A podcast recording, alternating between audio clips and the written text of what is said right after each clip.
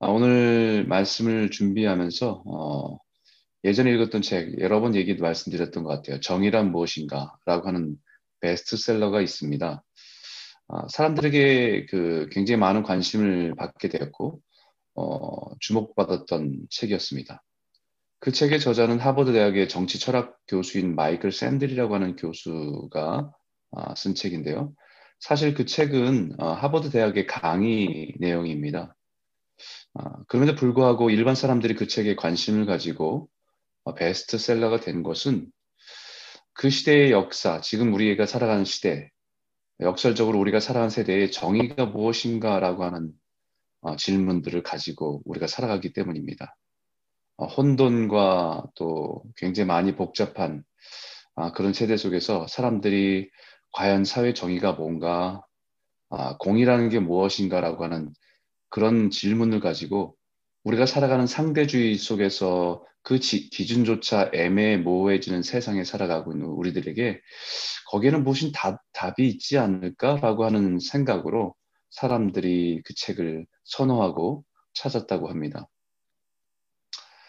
아, 그런 세상에 대한 진단을 오늘 잠언의 5절에 이렇게 말합니다. 악인은 정의를 깨닫지 못하나 여호와를 찾은 자는 모든 것을 깨닫느니라 라고 말합니다. 악인은 정의가 무엇인지 깨달을 수 없다는 것입니다.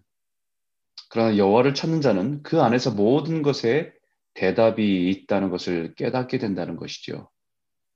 즉 정의가 모호해지고 혼돈에 빠진 이유는 여호와를 거부했기 때문입니다.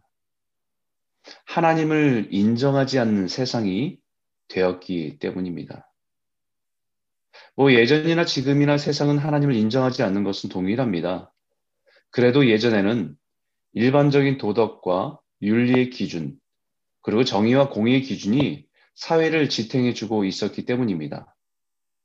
모든 국가의 법의 원리는 하나님의 율법의 기초를 두고 있었기 때문입니다. 하지만 세상은 점점 그 법의 기준조차 치우고 인정하지 않으며 상황에 따라 사람에 따라 달라질 수 있음을 말하기 시작하면서 세상은 혼돈에 빠지게 된 것입니다. 한 예를 들어서 가정이라고 하는 틀조차도 이제는 한 남자와 한 여자가 결혼해 한 부부가 되어서 자녀를 낳고 한 가정을 이룬다고 하는 우리가 지금까지 알고 있는 그 가정의 개념조차 이제는 혼자 살아도 가정이고 여자와 여자가 살아도 가정이고 남자와 남자가 살아도 가정이고 다양한 조건의 그 가정의 틀을 깨버리고 그 가정이라고 하는 개념들을 깨뜨렸기 때문에 이정에는 가정이란 말, 아빠란 말, 남편이란 말, 엄마란 말조차도 우리에게는 애매모호한 말이 되어버렸습니다. 기준을 치워버리고 나면 어, 이게 작다, 크다를 말할 수가 없습니다. 기준을 치워버리면 어, 긴, 이게 길다, 작, 짧다 말하기 어렵습니다. 마치 오늘날 우리가 살아가는 세상이 그런 기준들을 치워버린 채 무엇인가를 정확하게 말하기가 어려워진 정의와 공의가 혼돈에 빠진 그런 세상인 것을 말하고 있다는 것이죠. 그런 여호와를 거부하고 인정하지 않는 악인들의 삶을 한마디로 일절에 악인은 쫓아오는 자가 없어도 도망하나 의인은 사자같이 담대하니라 라고 말합니다. 악인들은 스스로 굉장히 자신만만해 보이지만 사실은 그 중심에 두려움과 염려가 떠나지 않는다는 것입니다. 두려워서 더 많은 힘을 가지려고 하고 도망하며 쫓기는 인생을 살아가게 됩니다. 최초의 살인자인 가인이 동생 아벨을 죽이고 자신도 누군가에게 죽임을 당할까 두려워하기 시작하면서 악인의 인생은 쫓기는 인생이 시작된 것입니다.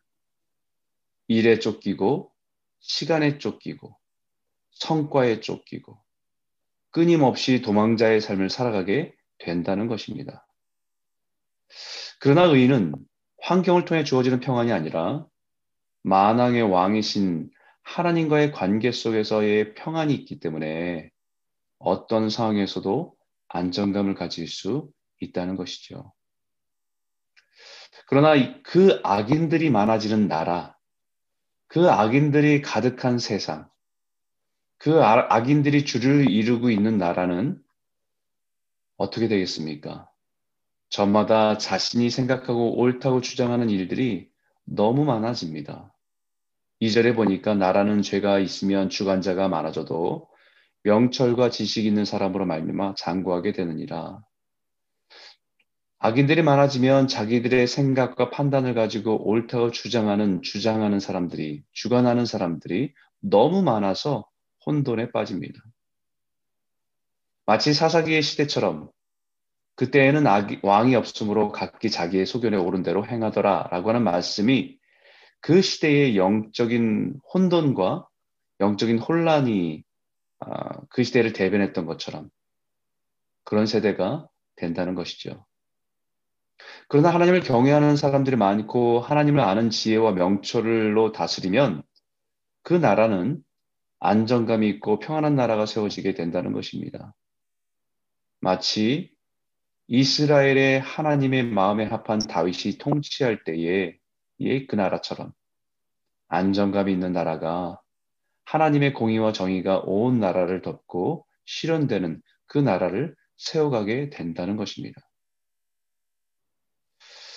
그러나 하나님을 경외하지 않고 하나님을 인정하지 않는 악인들이 많아지고 주류가 되는 세상은 3절처럼 가난한 자를 학대하는 가난한 자는 곡식을 남기지 아니하는 포구 같으니라 라고 말하듯이 표현이 어렵지요. 가난한 자를 학대하는 가난한 자.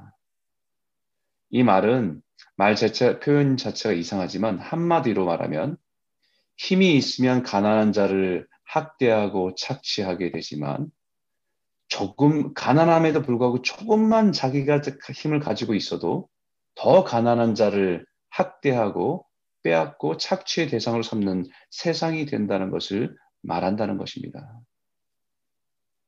가난한 자가 학대하는 가난한 자. 가난한 자지만 조금만 힘이 있어도, 조금만 힘이 있어도 더 가난한 자를 돕는 것이 아니라 착취하는 대상으로 삼는 세상이 될 것이다 라는 말씀, 말씀이지요.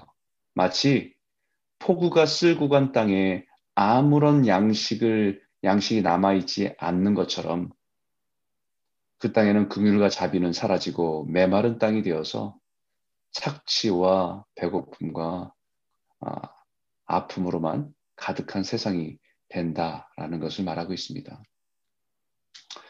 심지어 사절에는 율법을 버리는 자는 악인을 칭찬하나 율법을 지키는 자는 악인을 대적하느니라라고 말하듯이 율법을 버린 세상은 오히려 악인을 칭찬합니다. 선과 악이 바뀝니다. 선을 행하는 것은 부끄러운 일이 되어버리고 악을 행하는 일은 자랑스러워집니다. 악한 사람들이 더 당당해집니다. 마치 소돔과 고모라에서 그 도시에 방문한 나그네들을 끌어내라고 그와 우리가 성관계 하겠다고 당당하게 요구하는 것처럼 그것도 어린아이에서 노인에 이르기까지 어느 누구도 그것이 옳지 않다라고 말하는 사람이 없습니다. 당당하게 죄를 요구합니다. 악인은 정의를 깨닫지도 못하고 알지도 못합니다. 그러나 여호와를 찾는 자는 무엇이 옳고 그름이 옳고 의미가 있는 삶인지 안다고 얘기합니다. 6절에 보니까 가난하여도 성실하게 살아 행하는 자는 부유하면서 굽게 행하는 자보다 나으니라 라고 말합니다. 비록 가난해도 자신에게 주어진 일을 감사하면서 성실하게 살아가는 것이 거짓되고 속이면서 부자로 사는 것보다 낫다라고 하는 것입니다. 여러분, 우리는 이 말을 들으면 고개를 끄덕이면서 그렇지, 그게 맞지 라고 동의하지만 정말 그렇습니까? 정말 그게 옳은 삶이라고 믿고 살아가는 사람이 많습니까? 비록 가난해도 성실하게 행하는 것이 부유하면서 죄를 짓고 부유하게 살아가는 것보다 낫습니까? 우리가 느끼고 있듯이 그만큼 우리가 살아가는 세상은 하나님을 하나님의 지혜를 거부하고 세상 거부하는 세상이 되어가고 있다는 증거입니다.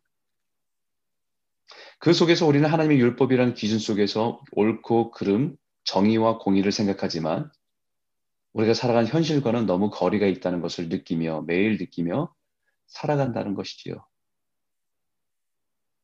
여러분 자본주의에 살아가면서 우리는 돈의 논리, 에 의해서 살아갑니다. 많은 이익을 남기는 것 좋은 거지요. 나쁜 것이 아닙니다. 여기서는 별일을 해서 누군가를 속이고 더 많은 이익을 누린다. 거기에 방점이 있는 것이 아니라 여기에 중요하게 강조하는 것은 많은 이익을 남기고 재산을 늘리는 것은 나쁜 것은 아니지만 그 목적이 무엇인지 달라야 한다는 것입니다. 8절에 중한 별리로 자기 재산을 늘리는 것은 가난한 사람을 불쌍히 여기는 자를 위해 그 재산을 저축하는 것이니라.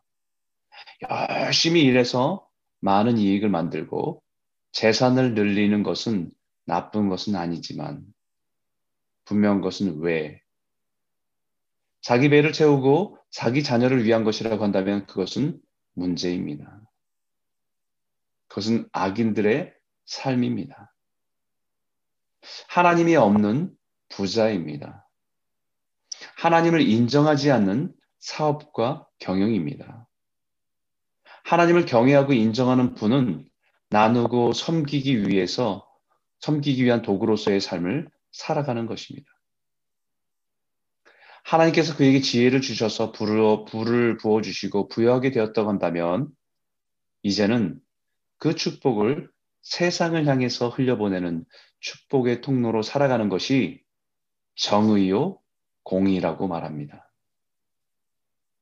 그럼 악인이 가득한 세상에서 종교와 신앙은 어떻게 달라집니까? 9절에 사람이 귀를 돌려 율법을 듣지 아니하면 그의 기도도 가증하니라 라고 말합니다. 기도라고 하는 종교 행위는 있습니다.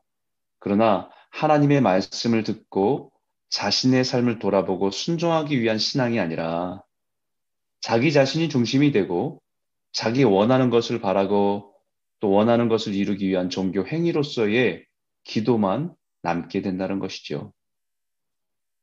마치 이사야 선자와 말라기 선자가 당시 이스라엘 백성들에게 예배와 제사를 보면서 하나님이 주신 마음을 동일하게 선포했던 것처럼 나는 너희가 드리는 제물을 받지 않겠다. 누가 성전의 문을 좀 닫아줬으면 좋겠다라고 말하는 하나님의 마음을 전한 것처럼 그와 똑같다는 거지요.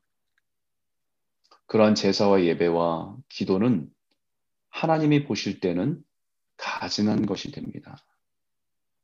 역겹다는 것이죠.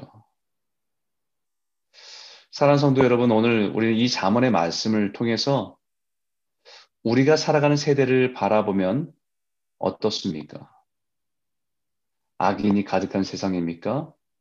여호와를 인정하고 찾는 이 의인들이 가득한 세상입니까?